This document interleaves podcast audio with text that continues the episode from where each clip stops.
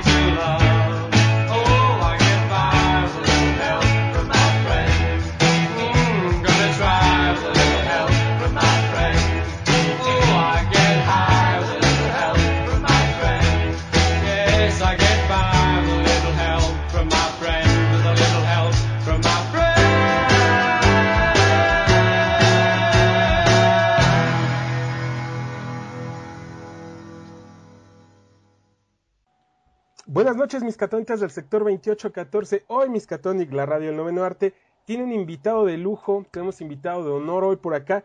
Tenemos a alguien que a lo mejor suena un poco pretencioso, pero es una realidad, ya se está convirtiendo en toda una institución, si no es que ya lo es, en el mundo del cómic en México. Él tiene más de 20 años eh, metido en todo este rollo del noveno arte y apoyando no solamente la historieta de superhéroes, sino todo lo que es la historieta nacional y muchas, muchas cosas más que ahorita nos va a platicar por acá. Él es el mismísimo Luis Gant eh, Luis, Luis, ya te estoy cambiando el nombre. Luis. ¿Qué pasó? Muy buenas noches, ¿cómo estás? Hola Gilberto, ¿cómo estás? Muy buenas noches. Pues gracias por la invitación. Aquí a su disposición, joven, para contestarle lo que usted me. O hasta me pregunte, señor. Perfecto, y para que nos platiques del Festocomic, ¿no? Pero ahorita nos vamos para allá con eso. Claro que sí. Lo bueno. que saber, hoy salió un. Hoy hoy que no sé cuándo sale este programa, pero hoy, ayer o antier o hace una semana salió un video de este el último video, ya pueden visitar la página festocomic.com. Pero bueno, ahorita platicamos de eso. Perfecto. Luis, como comentaba, 20 años ya dedicados, bueno, más de 20 años dedicados ya al cómic. Sí, ¿verdad? Ya, ya, son bastantes. Ya es un ratito, toda una vida. Algo, algo hay de eso, manitos. Sí, yo empecé, yo lo tomo no desde que empecé a leer cómics, desde que me acuerdo, sino cuando me pagaron mi primer trabajo, que fue, eh, le puse color a un Ricky Ricón, trabajé en Editorial Vid y le puse color. Era, era, un proceso muy diferente ahora, no había computadoras, entonces estaban los cartones, los cuales este, había gente que los acomodaba y los pegaba, te los daban en blanco y negro, le ponías un papel encerado y de la parte rugosita con Prismacolor les ponías colorcito. Y eso este, luego se iba a preprensa para este, que sacaran de ahí la, combinación de colores. Ese fue mi primer trabajo. Me acuerdo que me pagaron como, ¿qué serían? Yo creo que a precio de ahora unos 500 pesos de ahora, 600 pesos, pero para mí era una la nota. Ah, no, claro. 17 años, 16, 17 años cuando empecé en esto. Cuando hice eso, en Editorial Vid, un Rick Ricón. No, Ese pues fue mi primer trabajo. Y cuando Editorial Vid tenía todo nuestro respeto, ¿no? Eh, el mío lo perdió hace algunos años, pero sí. sí, sí, sí, este, cuando Editorial Vid era un editorial. O sea, era realmente un editorial donde se producían cómics, donde aparte se hacían licencias, donde se, se mandaban dibujar, donde era todavía este, una gran empresa. En aquel entonces todavía me tocó. Había una sección muy separada de lo que era cómics a lo que era historieta mexicana. Porque por un lado se hacía todo lo que era lágrimas y risas, Memín, esas historias, Pantera, La Bestia Roja. Y en otro lado eran las licencias, que aunque aquí se hacían muchos cómics, lo que era como la sección infantil de la editorial. Ah. Oye, fíjate que precisamente eso me están preguntando por acá. Y ahora, así, este, aprovechando el tema, me dicen cómo consideras que deben de ser llamados los cómics en México, cuentitos, historietas, novelas gráficas. Pues mira, la verdad es que este eso, es una pregunta un poco complicada y te voy a explicar por qué. El uso de una palabra para definir un producto no se genera porque alguien diga es que estos se deben de llamar papiros o se deben de llamar este, códices. No. Se les llama, por ejemplo, cuentos a las historias, porque así yo tengo la teoría de que fue por los cuentos de Walt Disney allá en los 50. Según yo era, por eso se les empezó a conocer como cuentos. Eh, antes de eso se les conocía como Pepines, que era una historieta que se publicaba a diario y era la más popular. Entonces ya voy a comprar mi Pepín. Posiblemente si esa historieta, esa historieta hubiera continuado, creo que si no me equivoco cerró en 54, 55. Eh, ahorita se le seguiría llamando pepines a las historietas. Luego a alguien se le ocurrió ponerle un nombre de historieta. Siempre ha sido un, rollo muy particular porque parecería que es un tono despectivo, ¿no? El nombre de cómic viene de comic strip y te refiere a algo cómico, a tira cómica. Entonces, pues cuando tú ves, eh, por ejemplo, Sin City o, o lees cosas como Persepolis o como estas historias de Joy Sacco de, este, de Palestina o de Yugoslavia, por lo menos que tienes es que son cómicas, ¿no? Claro. Pero es la acepción que se le ha tomado, obviamente con el imperialismo gringo, pues ellos han transmitido ese, ese, este, ese término para determinar, para marcar el cómic. En Francia le llaman BDS, porque es bande dessinée, este, una tira dibujada, un, un cuadro dibujado. Este, en Italia le llaman fumetti porque es un globo, porque así le llaman a los globos. Entonces, como esta es una de las grandes aportaciones gráficas de la historieta, es el globo, pues les llaman fumetis. En Brasil les llaman cuadriños. Aquí les llamamos cuentos, historietas o cómics de manera indistinta. Hubo un momento en que historieta y cómic era para diferenciar lo que era gringo de lo que era nacional. Pero ahora, como ya, o sea, la producción nacional, este, ya no existe ese rollo de la historieta para adultos o la historieta nacional como Lágrimas y Risas o Los Sensacionales, pues ahora todo se le llama cómic. En realidad, yo creo que el nombre simplemente es una forma de conocerse. Tal vez me gustaría que tuviera un nombre más rimbombante y que le diera así un, toque muy literario, ¿no? como literatura alternativa, ¿no? Sí, así como prosa ilustrada. Ándale.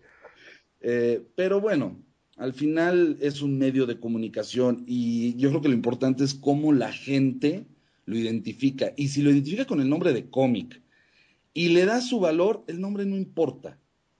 O sea, eh, me parece que el nombre no importa tanto siempre y cuando se entienda lo que el producto maneja o lo que el producto transmite o lo que el medio de comunicación transmite y que el mensaje llegue. Si le llaman novela gráfica, cómic, honestamente novela gráfica es un término de mercadotecnia. No, aparte, cuando andaba metido en el mundo de las ventas y la mercadotecnia y todo ese rollo, el que era mi jefe en aquel entonces nos comentó algo que era muy cierto, ¿no? En cuanto a México. Cuando tú le pegas a, un genérico que la gente identifica tu nombre o tu marca como un genérico de todo, ya la hiciste.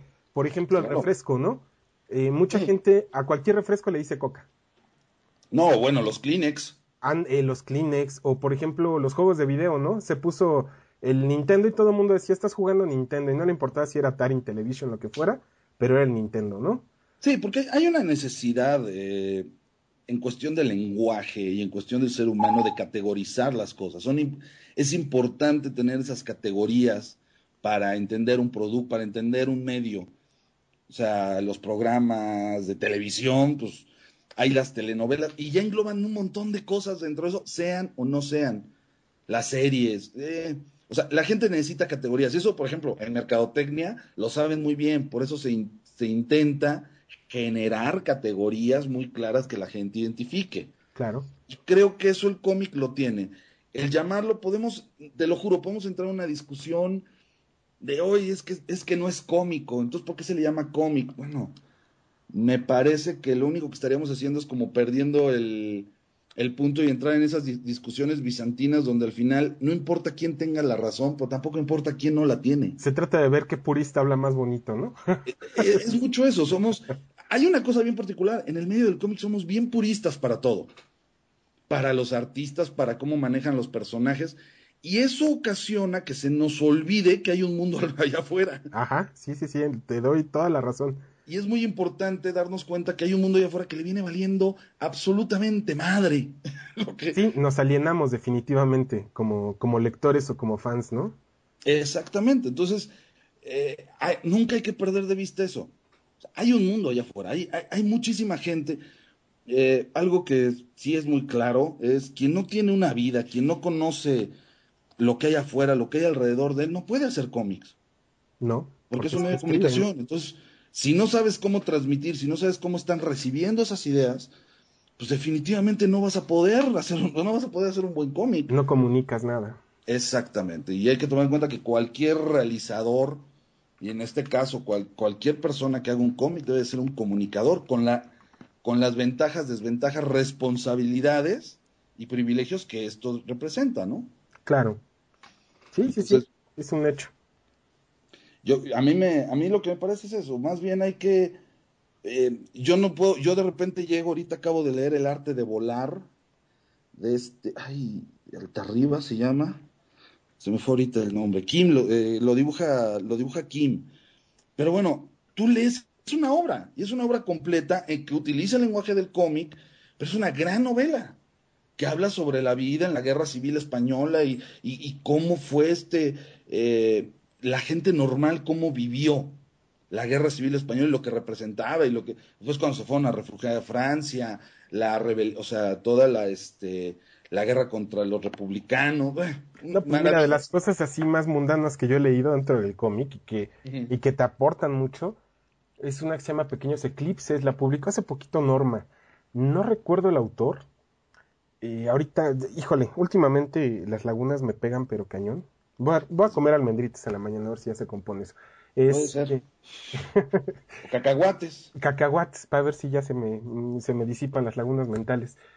Eh, esta novela de Pequeños Eclipses es un grupo, son siete amigos que se van de campamento, eh, ya andan en los treintas, ¿no? Y dentro del alcohol y el cotorreo y todo, empiezan a aflorar el, este, pues, ¿te acuerdas de la chava con la que te estabas casado, que te divorciaste? Bueno, pues yo te pinté el cuerno con ella, y eh, ahí empieza todo un rollo bastante interesante que termina ahí mostrándote eh, varios perfiles muy interesantes, ¿no? De los personajes. Pero finalmente es un fin de semana, una ida a acampar. Exacto. por ejemplo, ahorita uno de lo que es el bestseller en España es Arrugas de Paco Roca. Eh, es una historia maravillosa, pero lo peor es que si yo te cuento de qué se trata, parece lo más aburrido del mundo. O sea, es la historia de un viejito que llega a un asilo que posiblemente tenga Alzheimer y cómo evitar que se den cuenta. O sea, parecería viejitos, Alzheimer, asilo, o sea, nada que ver. La historia es una, de una complejidad, una preciosidad narrativa, gráfica, eh, y, y, te transmite tantos sentimientos que es una obra de arte. Y te puedo asegurar, porque, bueno, puedes leer este prosa, puedes leer estas novelas, la novela escrita, ¿no? Un, literaria, y puede que no te deje tanto como a veces leer una buena novela gráfica. E inclusive leer un buen cómic de superhéroes, con todas las, las, condiciones del género, con toda, porque es un subgénero ya el, el superhéroe, ya tiene sus propios cánones. Entonces, leer una buena historia de superhéroes también te deja algo. Entonces, al final, lo que no podemos olvidar es que el cómic se engloba dentro del mercado del entretenimiento. Y en este mercado del entretenimiento, cuando vas a transmitir un mensaje, tú tienes dos opciones. O haces o informas o entretienes. Pero el mercado del entretenimiento lo que tiene que ocuparse es en el mercado del ocio. Así es. Esos tiempos libres, mientras trabajas, mientras no trabajas. O sea, cuando no estás trabajando, tienes un ocio que vas a cubrir con cierto, entreteniendo o ocupándolo en algo. Hay gente que se dedica a pintar avioncitos, hay gente que se dedica a leer cómics. Entonces, con los, como están los tiempos, lo importante es tener un muy buen cómic, ocupar ese tiempo de ocio de una manera mucho más este, asertiva, mucho más eh, adecuada. Por eso hay que buscar buenas obras, pero para mí leer un cómic es que me aporte algo, que me deje algo. Y he leído cómics muy, muy buenos, he leído cómics muy, muy malos, como he leído novelas maravillosas y novelas que de plano no sé luego ni con por qué las termino de leer. Bueno, porque es la obligación terminar un libro, ¿no? Nunca se debe dejar a medias. O hay películas también, o sea, una vez me estaban diciendo es que el cómic es muy malo, digo, a ver, espérame. Hay cómics que son muy malos, pero no, no porque viste un cómic malo ya dejaste de leerlos. Sí, claro. Sí, es como ir a ver una película y de repente te topas con una película malísima y ya piensas que todo el cine es así. No, y hay gente que tiene esa postura, ¿no? Exacto, lo que pasa es que el cómic eh, a veces tiene el problema de que como se lee rápido, o sea, muchos cómics cuando son bien hechos y cuando son buenos se leen rápido. Te quedas con la idea rápido, sencillo, pum, le entendiste. Entonces la gente cree que es fácil. Y no, hacer un buen cómic que se entienda bien, que esté bien narrado, que tenga buenas secuencias, que no te tengas que detener para, o sea, que no te tengas que regresar para ver qué dijo el anterior y que en tu mente se creen las secuencias adecuadas de movimiento, eso, eso es una, es una maestría, eso es un, eso, es un arte. Y entonces ahí es donde, donde la gente luego como que no entiende. Y eso pasa en muchas no se te haga pesado, ¿no? Hay cómics de 24 páginas que, hijo, nomás no llegas al final. Bueno, yo me acuerdo algunos, sobre todo en los ochentas, que les daba por poner globos así enormes. Me acuerdo mucho de Chris Claremont, que luego yo no sabía ni qué había leído. O sea, acababa el cómic y yo no sabía qué había leído, no, no, me acordaba. Entonces lo tenía que volver a leer para ver qué me había dicho ese cómic. O uno de los grandes problemas de Frank Miller, ¿no? Aunque lo adoremos muchos, este, es, llega un momento en que ya es tedioso que te describa todo el pensamiento del personaje, ¿no? Para mí Frank Miller se acabó después de That Yellow Bastard. Sí, sí, sí. Sí, ha hecho cosas. Se casó y como que valió para dos cosas. Sí, no, a mí, honestamente, Sin City es una obra maestra. Dark Returns lo, me encanta. Running. Sí, pero ¿qué tal este. Pero. Eh, Dark Knight Strikes Again es una porquería. Mira, yo, yo quiero suponer que en 20 años lo vamos a revaluar de otra manera. Ah, eh, mm, bueno. Digo, si yo ahorita estoy revaluando los sensacionales como algo que pudiera llegar a ser muy interesante o sea, como un medio de, creación de historieta que fue en México y que demuestra cómo se manejó la industria y que llegas a recuperar buenas, muchas cosas, creo que hasta Frank Miller también lo podemos recuperar, ese Dark Returns 2 en, o Strikes Back o algo así, se podrá recuperar. Y aunque yo tengo la teoría de que lo que hizo el güey fue cumplir su sueño de dibujar a todo DC. Y el sueño de que su esposa le iluminara su dibujo. Exacto, y cobrar lo que quería, ¿no? Sí, sí, sí. Entonces, bueno, pero esos ya son. Tocaste un tema que también nos hicieron una pregunta. Nos pregunta Julio César Montoya, y espero que no estén los bots este, de Latinan ya escuchándonos, porque la última vez que hablamos de ellos, no sé cómo le hacen para rastrearlo, pero al otro día llamada por teléfono, comentarios en el blog, bueno, se armó un caos. Pero dice que, ¿qué opinas de la gente que se siente dueña de la industria como el mismísimo Oscar González Loyo? Ay, mira, Oscar, Oscar es el bufón del medio. Honestamente, me parece que eh, perderíamos el tiempo hablando de Oscar. Perfecto. O sea, se pierde el tiempo. Y te voy a ser muy honesto. Creo que hay muchas cosas muy interesantes de la historieta. Y me parece que Oscar nomás es, es morbo. Este, sí tienes razón. O sea, en el momento en que se habla de él, surgen ahí de la nada, empiezan a pulular así, como gremlins, a criticar y, ¿sabes qué? Me parece que ahorita hay cosas muchas más mucho más importantes, cosas que realmente están aportando. Y pues yo sugeriría que habláramos de Oscar cuando publique. Me parece perfecto. O sea, en ese momento ya se puede hablar de su trabajo. Entonces, de una vez vamos a hacer la cita en unos ocho años, que salga el número 12. Te invito a Miscatónica que platiquemos del número 12 de Carmatron. Yo creo que va a cambiar el... Va a haber otro, un nuevo internet antes de eso, pero bueno, la verdad es que no me parece... No me parece tema ni siquiera, o sea, me parece un, una pérdida de tiempo cuando el cómic tiene cosas tan interesantes y además en México ahorita realmente hay gente que está haciendo cosas, está trabajando. Perfecto. Ahora, sobre la, si quitamos el nombre y hablamos sobre aquel que se siente dueño de la industria, porque también no es nada más una persona, hay muchísima gente que cree que, que ellos tienen la razón sobre una industria que no existe en la actualidad. Así es. Ahorita existe un movimiento, existe un, existe una transición. Vivimos ahorita en estos momentos una transición muy particular tecnológica. Entonces, no se puede hablar de una industria, se puede hablar de que se está realizando contenidos en Internet, se está empezando a producir mucho cómic y me parece que ahorita el webcómic está alimentando. O sea, el Internet permitió la llegada de, esta gran de este gran invento, este gran medio de comunicación que es Internet, permite que podamos transmitir ideas sin detenernos a que un editor o alguien nos lo diga. O sea, que alguien nos detenga en el camino para que las ideas lleguen al público. Ya el público tiene acceso a la información donde quiera. Obviamente eso también significa que hay millones de opciones. No, y aparte, lo, bueno, a mí me pareció muy interesante el modelo de negocio que ha presentado el, el ¿no?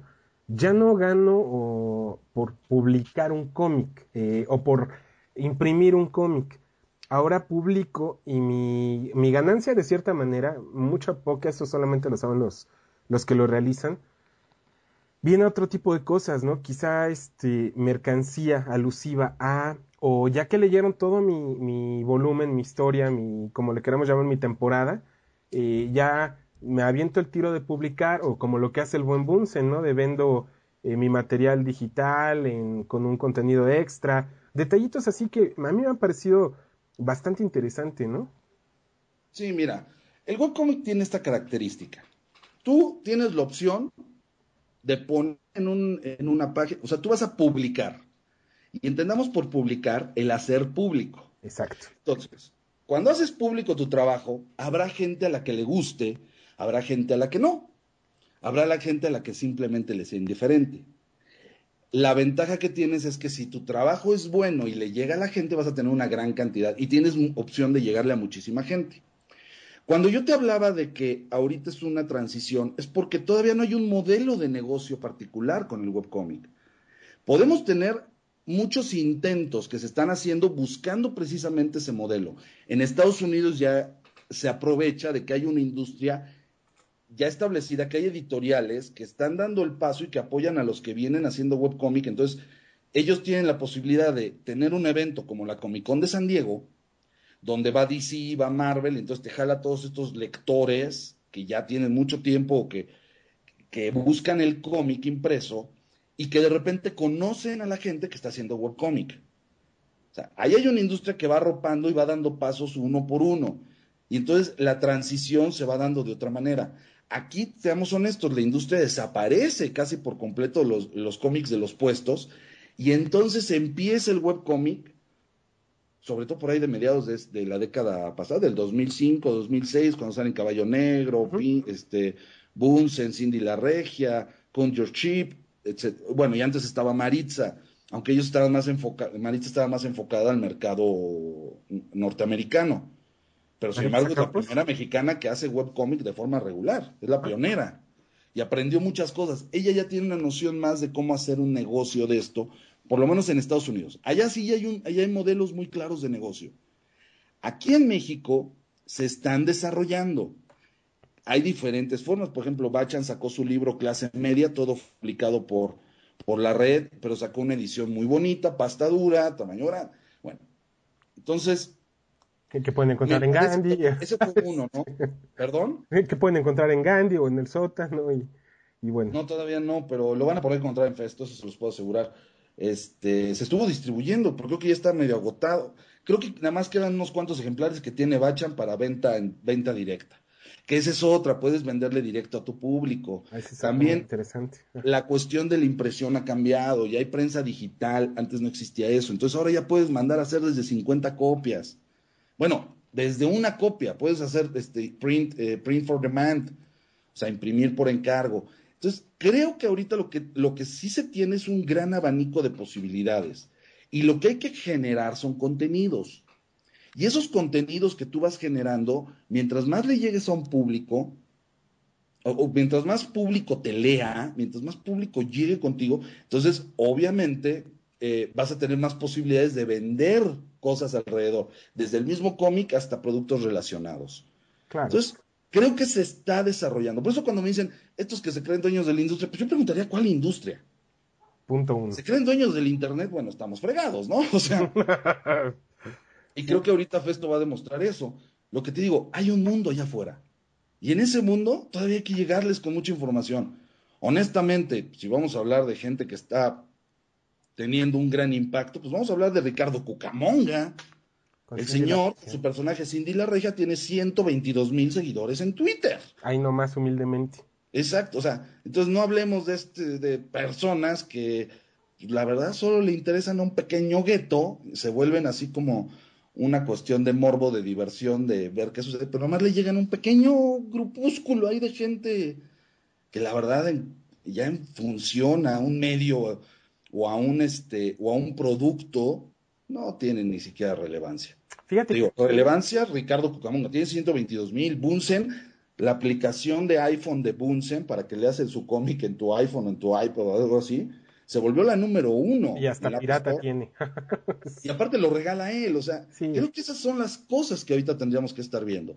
A esta gente que sí está trabajando, gente que sí está haciendo cosas y que además está produciendo contenidos y materiales, y qué está sucediendo con ellos. Sí te puedo decir, por ejemplo, yo, yo, gracias a la tecnología, yo no dibujo, yo no soy dibujante, pero gracias a la tecnología, y que de repente un día bachan por hacerme hacer un cómic, hizo así unas, un mi personaje así con piececitas para que yo lo armara en Photoshop. Bueno, yo pude desarrollar una historia que se llamó Apuntes Chamánicos, hacía mis páginas de historieta. Y esos apuntes chamánicos, bueno, de repente les gustaron a, a la gente del chamuco y me lo publicaron en papel.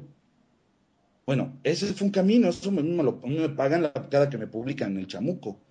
Y fue algo que además salió por una apuesta, pero es otra historia. O sea, pero al final ese es otro camino. Augusto Mora y Pato Beteo ganaron el concurso de novela gráfica de Jus el año pasado porque hicieron su novela gráfica, primero la sacaron en la red. Entonces, cuando llegue el concurso, ellos pueden mandar algo y mandaron este, este material que ganó. O sea, caminos hay y se están abriendo, simplemente hay que ir paso a paso. Entonces, por eso cuando hablamos de industria, por Dios, o sea, es como hablar que alguien ahorita es el, el que domina, no sé, los videojuegos. Hay solo un güey que domina todos los videojuegos en el mundo. No. Hay muchas casas productoras y muchos videojuegos. Claro. O sea, y, como hablar que alguien está dominando, bueno, no sé, ahí sí, en animación creo que Pixar domina. Y sin embargo, ve la cantidad de producciones que se hacen en todo el mundo de animación. Sí, no, ahí está DreamWorks, Warner y etc, y etc, ¿no? Exacto. Entonces, eh, vamos a ser conscientes. No creo, ahorita yo no creo que haya una industria. Una industria representa tener un montón de gente, o sea, muchísima gente involucrada, muchísimos negocios involucrados en la, en la producción de algo y que para eso se genere un sistema de producción. Una vez en mi blog yo explicaba eso. O sea, lo puse en, un artículo en mi blog, en luisgantos.com pueden leer. Hay uno de la triste y cándida historia de la la triste, la industria y la, no, la, la triste y cándida historieta y, su industria desalmada, un rollo así está el título. Pero ahí explico lo que es un sistema de producción y cómo se genera una industria. Entonces, primero vamos a entender el término y ya luego, porque también, te voy a ser honesto, muchas de estas preguntas lo que están buscando es el crear morbo y el hacer, ay, mira, dijo, y ay, es que cantó. claro. No, ¿sabes qué? Vamos a hablar en serio, vamos a hablar de lo que se está haciendo. Perfecto. Fíjate que aquí ya tuvimos invitados a Cirta, estuvo también Jorge Pinto. sí, claro. Estuvo Ferran. Y mm. estuvo... Otro caso, ¿eh? Ferran, con lo que están haciendo de Kimikan es maravilloso. Y es otro esquema. Yo quiero ver ahora que vayan ahora para Festo, que traen producto, a ver si traen el Quimacán. Yo quiero ver eso impreso, porque en la red se lee impresionante. Yo también lo quiero ver impreso. Por ahí me presumió Ferran unas fotos de algunas este, pruebas que estaban haciendo. Y ah, se ve increíble. Mm. Pero fíjate, ese es otro camino. Esa es gente que está trabajando. Yo creo que ese es de la gente que deberíamos de hablar, no estar hablando de... Vamos a hablar de la gente que está haciendo cosas, de la gente que está proponiendo y de la gente que además tiene público. Sí, sobre todo. Un público masivo, tiene un público más allá de los mismos que siempre están metidos. Es, morbo. Entonces, vamos a hablar de, historieta, vamos a hablar de cómic, de webcómic, pero de la gente que la hace, ¿no? ¿cuál es tu webcómic favorito, aparte de Bachan y el bulbo? Fíjate, también digo, Bachan no ha publicado mucho, pero mira, yo tengo, yo tengo mis bookmarks, tengo marcados muchísimos este, webcomics soy muy fan precisamente de Bunsen, Cindy, Caballo Negro. Me gustan mucho.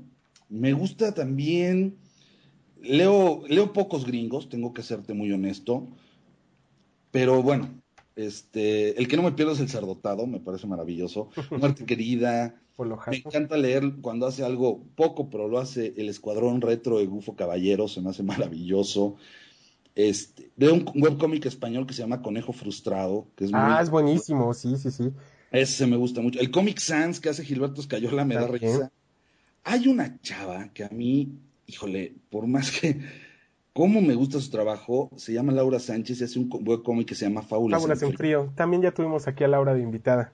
Increíble, es además lo más tierno, lo más chido, como para hacer un librito que los niños lo lean y que los adultos lo lean y se diviertan. Es familiar, era lo que yo le comentaba, tiene toda la influencia del cómic de antaño, ¿no? De la tira, este, de la tira cómica como tal, de tipo periódico, muy familiar, muy blanco, y los, a mí me encantan, Lucho es maravilloso.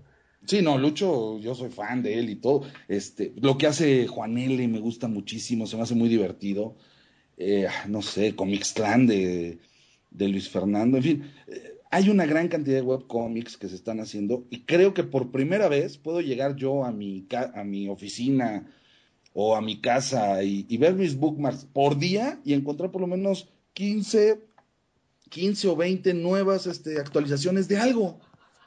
Eso está increíble, o sea, era como llegar a leer un, este, como antes ibas al puesto de periódicos y comprabas tus cómics. Cada 14 días. Ahora llego a mi, exacto, catorcenal o semanalmente, ahora llego a mi, a mi computadora, la prendo y leo los cómics del día. Los acabo de leer y me pongo a trabajar. O sea, eso, eso a mí me gusta, eso me parece a mí muy, este, muy refrescante y me, y me da mucho la esperanza de que se están haciendo cosas en México, ¿no? Y, y que hay producto. Toda esta gente va a estar en Festocomic. Platícanos qué es Festocomic. Uh, bueno, Festocomic es el primer festival de autores de cómic en la Ciudad de México. ¿Qué representa Festocomic? Bueno, yo durante ocho, ocho, años organicé un evento llamado La Conque. La Conque, sí, como no, nos hiciste el favor de traer a Stan Lee y a mucha gente. Los McFarlane. Entonces, eh, una de las cosas que a mí yo quería en la Conque era promover a la historieta mexicana. O sea, lo que yo buscaba era conocer a los autores que hacían historieta y, y, el concepto de mi evento iba siempre enfocado a historieta. Obviamente había unas cuestiones ahí comerciales donde yo obviamente tenía que rentar un espacio, tenía que pagar una serie de gastos y pues necesitaba vender los stands. Por lo tanto, pues yo necesitaba que el lugar fuera muy comercial para sacar gas, o sea, todo el contenido. Y empiezas a meter algunos eventos extras, como pueden ser las conferencias de doblaje, como puedes este, meter eh, anime, bueno, para llamar a la gente y que fuera un evento. El problema es que esto funcionaba en la Conque porque a pesar de que había disfrazados y había este eh, actores de doblaje y era y sí jalaban muchísima gente y todo eso el grueso de las conferencias y los invitados, la mayoría de los invitados estaban enfocados al cómic. Siempre estuvieron muy enfocados a hablar de cómic. Entonces, yo tenía que meter eso para jalar gente, poder mantener el evento y hacer que los autores independientes o los autores mexicanos tuvieran un espacio y jalaran esa gente y pudieran este, atraerla a su producto. Bueno, el problema es que esto empezó a degradarse muy extraño en que lo único que empezó a ver fueran disfraces, este, piratería, muñecos, y de repente ya no hubo convenciones de cómics, ya eran convenciones de todos menos de cómics. Ya eran tianguis pagados, donde pagabas la entrada. Exacto, era como ir al rock show de Metro Hidalgo, pero en grandote, ¿no? No, y ahora ya las convenciones así son, es el tour México DF del Comic Rock Show, ¿no? Entonces, sí, y me parece que eso pues, habla muy mal de nosotros. Habla muy mal de, lo que es el medio. Y habla muy mal que de repente un evento donde hay karaoke, cosplay, este, piratería, muñecos de Star Wars, nada que ver con el cómic tenga el nombre de cómic. Y entonces ves los, este, los Comic Fest, los Expo Comic, los Comic esto, los Comic el otro, y nada que tenía que ver con el cómic. En base a esto, yo desde hace tres años platicaba mucho con Bachan, con Clemen, con Olea, con Humberto, con Ramos, este, y le decía, es que, ¿por qué no hacemos un evento? Y nos dábamos, yo tenía claro una cosa, yo no podía meter tiendas, o sea, no quería meter tiendas, porque en el momento en que metes tiendas, en ese momento puedes, ya tienes un compromiso muy particular con comerciantes, y el compromiso con los comerciantes es que ellos tienen que vender. El momento en que tenían que vender, yo tenía que llevar mucho público, tenía que tener una serie de condiciones muy diferentes. Entonces, lo que yo sí tenía muy claro es, tiene que ser un evento de autores, tiene que ser un evento donde los stands si la Conque empezó teniendo tiendas, entonces ahora un nuevo evento tendría que empezar teniendo autores desde el principio, para de ahí empezar a evolucionar. Ok. Bueno, surgió este. La traemos hace tres años, pero no había forma de hacerlo. O sea, si te soy honesto, económicamente no era viable y no era posible hacerlo. A lo que de repente, el año pasado, a mí me invitaron al primer encuentro de edición gráfica en el 2009, a que diera una conferencia. De ahí se estableció una relación muy, muy este, amable, muy sana con el Centro Cultural España, que estaba muy interesado en generar una cultura de cómic, porque allá en España el cómic tiene mucha fuerza, entonces a ellos les interesa como parte de sus actividades culturales que el cómic tenga su espacio. A partir de ese primer encuentro, para el segundo encuentro, me invitan este, a que les proponga algo y les propongo hacer una exposición de historieta mexicana. Es cuando sale el año pasado la exposición del Paquinal Webcomic. Y después de eso se hace el encuentro y en esa época también se dio una situación un poco, o sea, muy triste que fue lo de este huracán que llegó a Veracruz y que causó un gran desastre entonces, se nos ocurrió, así en pleno evento, organizar un evento que se llamó un Nuestro Monito de Arena por Veracruz. Sí, recuerdo. La idea era que uno llegaba, entregaba este algún producto. Kilos, ¿no? Exacto. Y a cambio le dábamos un dibujo de alguno de los artistas presentes y se juntaban más de 40 autores y dibujantes diferentes. El evento salió muy bien y fue muy divertido y fue una gran experiencia. Entonces nos, ahora sí que sembró un poquito el, para que pudiéramos hacer festo. Después de que yo asistí, este, me di una vuelta a este evento de la Comic Con, a mí me, molestó un poco ver el trato que le dieron a los autores en ese evento en particular. No vi el otro, el de Expo Comic, no pude asistir, entonces, este, no, pero me molestó un poco que nunca, nunca tuvieron un trato. Vi a, a Luis Fernando y a Juan L. muy molestos porque nunca supieron este, dónde estaba su mesa, se las habían quitado, un, un desmadre. Y dije, es que no tenemos por qué estar pidiendo favores, el cómic no tiene por qué estar pidiendo favores. Me acuerdo que regresé caminando y como en el Centro Cultural de España me habían este, llamado para que, les, para que armáramos algo para el tercer encuentro de edición gráfica, se me, eh, se me, ocurrió ofrecerles esto. Y me junté con alguien muy importante eh, para mí en estos momentos, que es Leonardo Lea. Leonardo es un comunicólogo que es un gran diseñador y, trabaja y, le gusta trabajar en proyectos diferentes y nuevos. Entonces dije, bueno, yo necesito a alguien que me ayude a transmitir la idea, esta idea del autor coherentemente. Entonces, Leonardo se encarga de toda la imagen en Festo y yo me encargo de todo lo que son contenidos y relaciones públicas.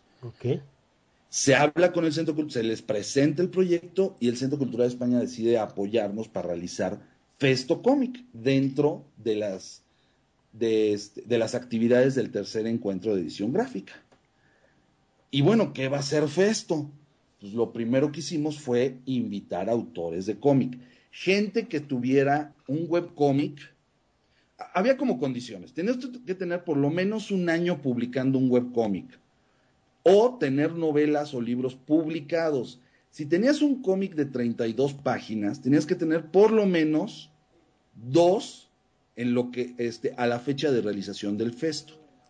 O sea, fue como un proceso de selección, ¿no? Exacto. Y otra de las condiciones era que tú en tu mesa solo podías vender producto que fuera de tu autoría. o sea, nada de que llevaras ahí unos cómics y pusieras a... No. Tú solo puedes vender producto de tu autoría. Entonces, estas condiciones hicieron que la gente que empezó, que entró a Festo Comic, que bueno, te puedo decir que está lleno y que la respuesta fue impresionante. Tenemos a más de 70 autores. Es muchísima gente. De hecho, tengo esa pregunta por aquí, ¿eh? Me están diciendo que cómo piensas manejar tanta gente en el festo. Mira, eh, no sabemos en realidad cuánta gente va a llegar. O sea, sí se, se habla de que va a llegar mucha gente, pero seamos honestos también. O sea, todavía no lo sabemos. Es el primer evento. Hay ya una prevención sobre esto sea, sí hay una planeación, sí lo hemos platicado, sí va a estar la gente de seguridad del Centro Cultural España, este, gente de, nosotros, tratando de hacer esto lo más eh, agradable posible. No sabemos cuánta gente pueda llegar a Festo, como puede llegar mucha, puede llegar poca. O sea, pueden llegar los que les interese el cómic. Hay que tomar en cuenta una cosa. Este evento no va, no tiene nada de eventos de cosplay, no tiene nada de karaoke, no tiene nada de muñecos. Entonces, eso también quita un mercado muy grande que, que cubren otro tipo de eventos. Ahora, ¿cómo lo vamos a manejar? Bueno, se va a tratar de hacer de la manera más amable, toda la gente va a poder acceder. Este, sí se están dando ciertas recomendaciones, por ejemplo, a los artistas se les pide que, que no, que, que de preferencia los sketches sean rápidos, a menos de que una persona quiera un sketch en particular y pague por él. Bueno, pero eso ya es negocio del artista. Pero hay mucha gente que va con su libreta y pide dibujos. Y luego quieren que se tarden un ratote en hacerles un dibujo. No se va a poder. ok. O sea, sí creo que van a poderle pedir autógrafos a todos. Cada artista es libre de manejar la venta y sus, como ellos lo prefieran pero sí se les recomienda de no, no tapemos los accesos. El Centro Cultural de España se va a ocupar en su plenitud. Ahorita ya este, el centro no nada más es la parte de entrada de Guatemala, sino ya llega hasta la calle de Donceles. Entonces va a haber ahí una afluencia este, interesante de gente. Sí les pido que tengan paciencia. Si hay gente, todo el mundo va a entrar, todo el mundo va a acceder. Este, les recomiendo el primer día llegar temprano. Habrá muchas cosas que se acaben pronto. O sea, te puedo decir que vienen productos que vienen en, pequeñas este, ediciones, ¿no? Eh, Humberto Ramos va a traer a Festo el, eh, su, su, nuevo libro Fairy Quest, este, que solo se vende en Estados Unidos o por medio de Internet, pero aquí lo van a poder comprar directo del autor y que se los firme, pero nada más va a traer 200 ejemplares. Ouch. Entonces ahora sí que quien alcance. Este, yo, por ejemplo, vamos a sacar una edición de Apache contra Revolver, un webcómic que sacamos, que yo escribía y que Sergio Tapia dibujaba. También es una, un tiraje pequeño. Eh, estamos preparando una serie de libros, pero varios, varios autores van a hacer eso mismo, van a preparar obra, pero son tirajes muy medidos, o sea, para un evento. Entonces, bueno, sí les recomiendo llegar temprano, pero va a haber actividades, va a haber conferencias los dos días, aparte de las conferencias del encuentro, hay conferencias en Festo, hay presentaciones, va a haber talleres de dibujo para niños. Si ven que llevan a sus niños, también no se preocupen, los pueden dejar con toda confianza en uno de los salones de talleres infantiles y no van a salir de ahí. Va a haber venta de originales. Bueno, vamos a tener una gran cantidad de, actividades todo el día en, el nuevo auditorio. Es un auditorio muy bonito que, que hay ahorita en el Centro Cultural España. A ver, vamos a repasarle. Es en el Centro Cultural España y este se ubica en Guatemala 18, atrásito de Catedral, en pleno centro histórico de la Ciudad de México. Ok, está céntrico, ahí sí no van a poder reclamar que está hasta el otro lado del mundo. hombre, el metro Zócalo y no hay quien no llegue al Zócalo. claro. Ok, ¿el costo de entrada al Festocomic va a ser de? Gratuita. Eso era lo que yo quería que tú dijeras y lo repetimos, va a ser gratuita. Festocomic es realizada como una actividad del tercer encuentro de edición gráfica. Perfecto. Y las actividades del encuentro son actividades apoyadas por el Centro Cultural España y es actividad cultural. Entonces, de entrada, todas las actividades son gratuitas. Nadie les puede cobrar nada por entrar a Festo Comic. No se van a vender boletos, así que si alguien le está vendiendo boletos, no. Ya les picaron los ojos. Exactamente. No se cobra la entrada. Ok. ¿Y va a ser los días? Eh, bueno, el encuentro empieza el 3 de noviembre con la inauguración de Max. Luego, el 8 y el 10 hay conferencias, lo pueden checar en festocomic.com, ya, está ya ahorita ya está el programa. Y después va a haber una, una de las grandes noticias en el encuentro es que por primera vez viene a México Sibi Sepulski, el cazatalentos de Marvel. Okay. Viene a buscar dibujantes. ¿Cuáles son las condiciones? Tienen que meterse a festocomic.com y hay una serie de requisitos. Y uno de ellos es que hay un argumento ahí que él mandó, que Sibi mandó, y que tienen que realizar ese argumento. No se van a recibir proyectos propios de, no, mira, este es mi personaje. No, tiene que ser ese argumento. Es un trabajo para Marvel. Okay. Y tienen que entregar mínimo seis páginas. ¿Esto qué quiere decir? Que a chambear. Que a chambearle, porque tienen aproximadamente dos semanas para entregar. Esto se hizo adrede el trabajo se tiene que sacar así. Sí, pues tienes que trabajar en un bullpen muy apretado si quieres trabajar en una empresa así. Entonces tienen que entregar por lo menos seis páginas en dos semanas. Y va a haber un, comité de selección. Bueno, esas son actividades del encuentro. El 12 y el 13 de noviembre. Sácame de una duda, perdón que te interrumpa. El 11 no va a haber nada, ¿verdad? No, el 11 no. Ah, bendito Dios, te agradezco mucho. el 12 y el 13 es Festo Cómic. Es el festival de autores de cómic en la Ciudad de México. Entonces, las actividades son de dos semanas, pero el 12 y el 13 se realiza festo. Perfecto. Pues ya lo están escuchando todos los miscatonitas, esperamos vernos por allá.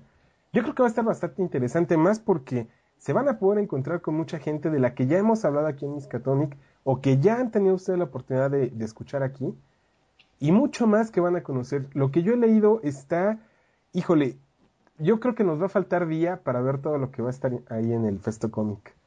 A mí se me hace muy interesante. Bueno, yo voy a gastar una gran cantidad, nada más de todo lo que van a llevar este, los artistas. Todos, todos están preparando producto, pues, están preparando prints, están preparando, o sea, impresiones especiales de dibujos, están preparando este, merchandising, o sea, productos relacionados, libros, este, bueno, uff. de hecho, los recomiendo seguir en, en, eh, en Twitter, en arroba festocomic, y en y bueno en Facebook tenemos también la, página Festo Comic. En Facebook que sigan a los autores que van a estar métanse a la página y van a ver a todos los autores todos sus sitios ahí están dando todos los anuncios de lo que va a haber. Estamos hablando de una muy buena cantidad de autores. Creo que no recuerdo creo que desde la con que no se juntaban tantos autores en un solo lugar.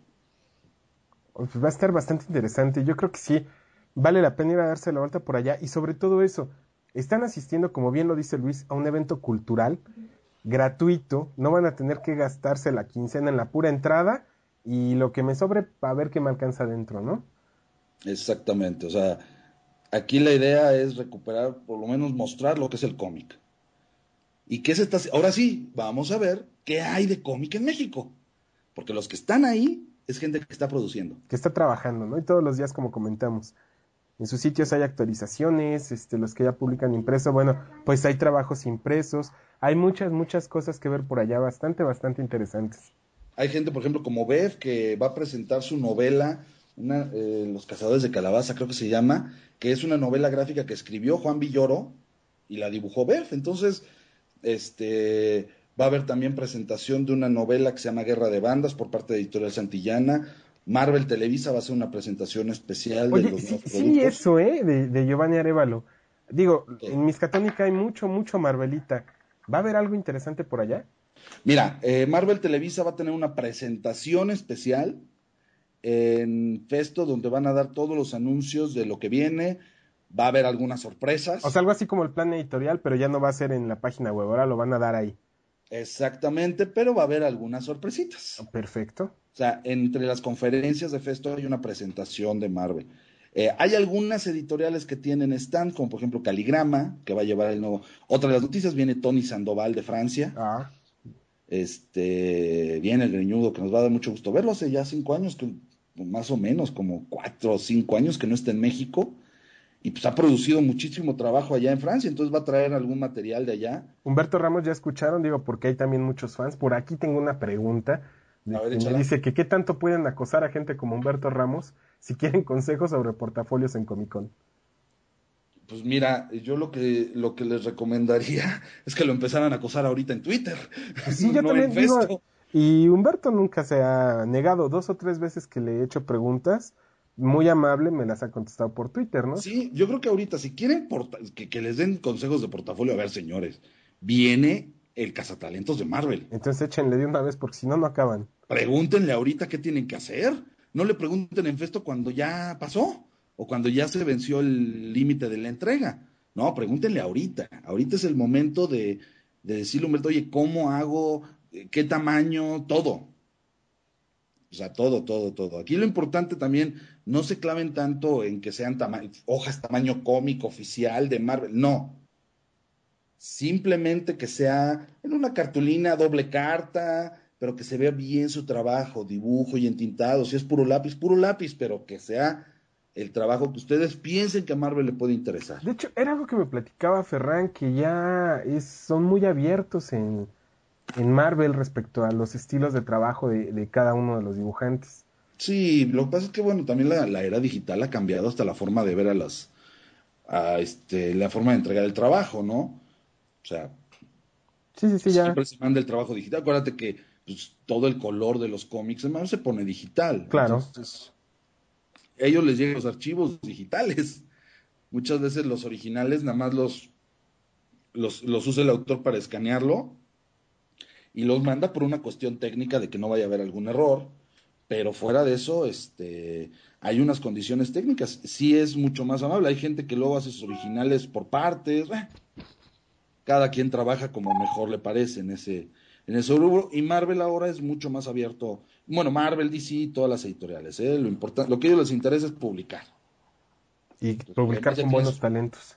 También por eso mismo, les repito, no vayan a llevar ni vayan a mandar sus trabajos este, personales, no se van ni siquiera a ver. O sea, si abro yo un archivo para este, armarles la carpeta al comité de selección y veo que no son personajes de Marvel que vienen en ese argumento que mandó Cebulski, ni siquiera van a pasar. Ok.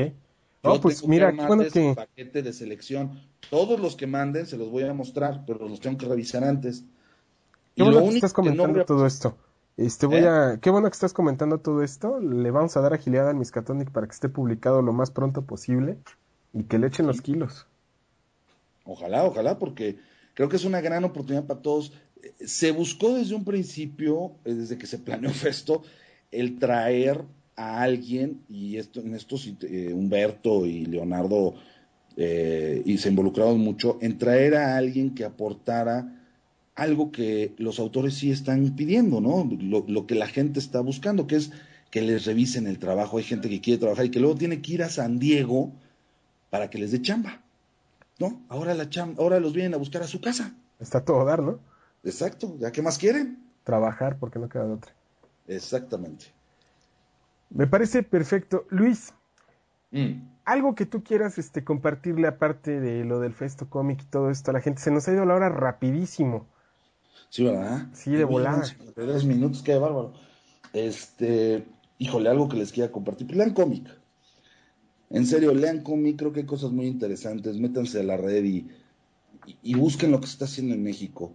Hay ya muchas formas de, leer cómic, creo que hay cosas muy interesantes dense la oportunidad de ampliar sus panoramas. Si les gustan los superhéroes, dense la oportunidad de leer otra cosa, dense la oportunidad de leer novela gráfica española, dense la oportunidad de leer a Daniel Klaus, de leer a Spiegelman. Si les gusta Spiegelman y Daniel Klaus, dense la oportunidad también de leer algo de superhéroes. De repente dense la oportunidad de, de buscar esos cómics antiguos como La Pequeña Lulú, Archie, cosas así, que eran muy divertidos.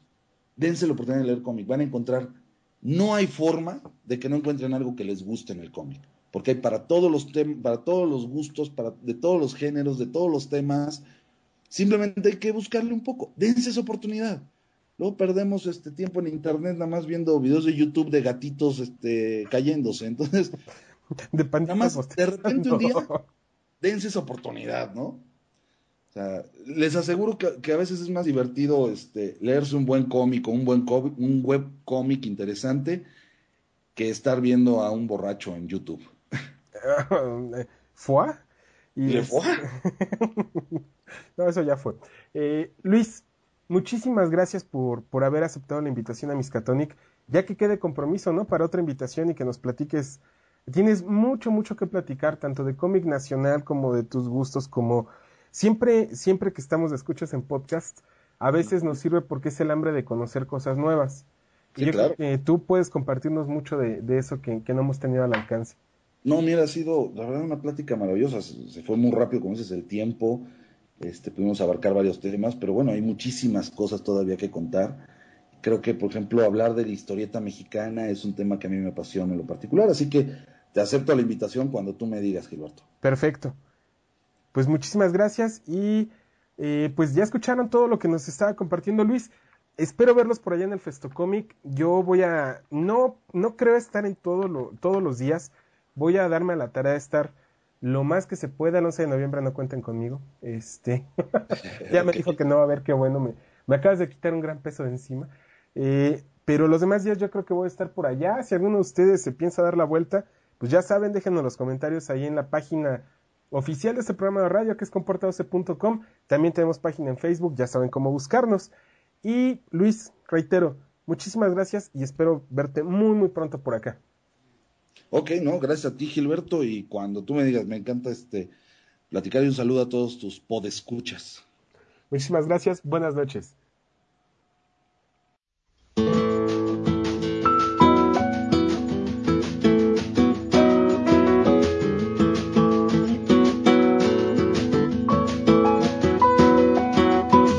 Eran días de algodón de azúcar, pantalón corto y lluvia, mojando un verano azul.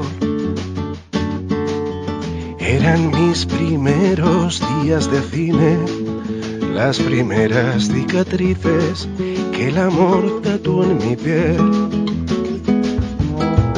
Cada sábado puntual en el Excelsior alimentaba mis sueños de dos rombos la taquilla. Una muchacha que vendía las entradas, que partiendo mi alma a sonreír tras el cristal. Y cuando la pantalla rugía al rescate, el halcón milenario, yo era Han Solo y ella dándome mi cambio.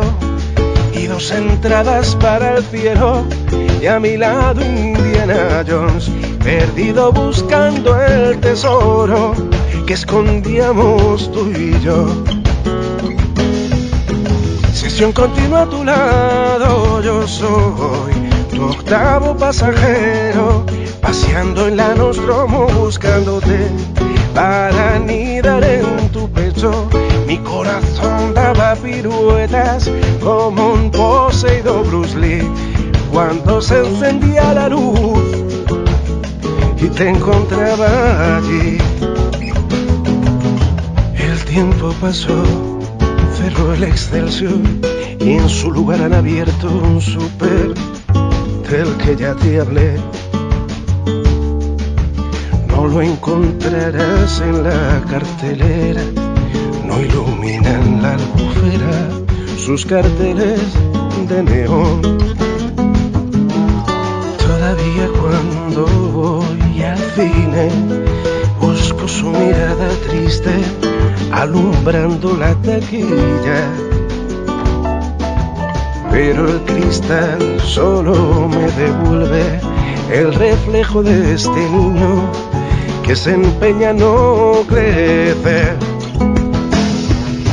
y cuando en casa ruge la tele el halcón milenario, sigo siendo Han Solo y ella, leya entre mis brazos. ¿Quién sería el que te raptará? ¿Quién me robó las entradas? Centraditas y en mis sueños para ver tu cuerpo arder Continúa lejos de ti, sigo siendo tu octavo pasajero, paseando la Nostromo buscándote para anidar en tu pecho cuando se enciende la luz, como el viejo Woody. Quedo solo y descompuesto, pues te busco como antes.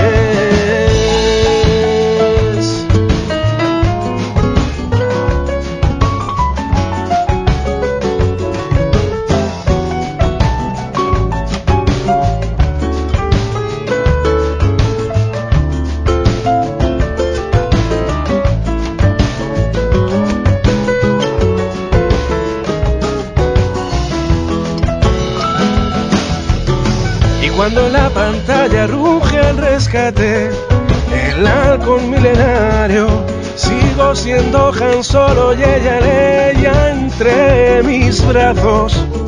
Me acompañan en la huida, la pobre bruja vería, naranjito, de y fantomas, mi negativa crece. Sesión continua lejos de ti, yo soy tu perro callejero de patrulla por el barrio buscándote para anidar en tu pelo. Me ha atrapado el lado oscuro, hoy regreso a tu futuro para buscarte en mis sueños, para ver tu cuerpo arder.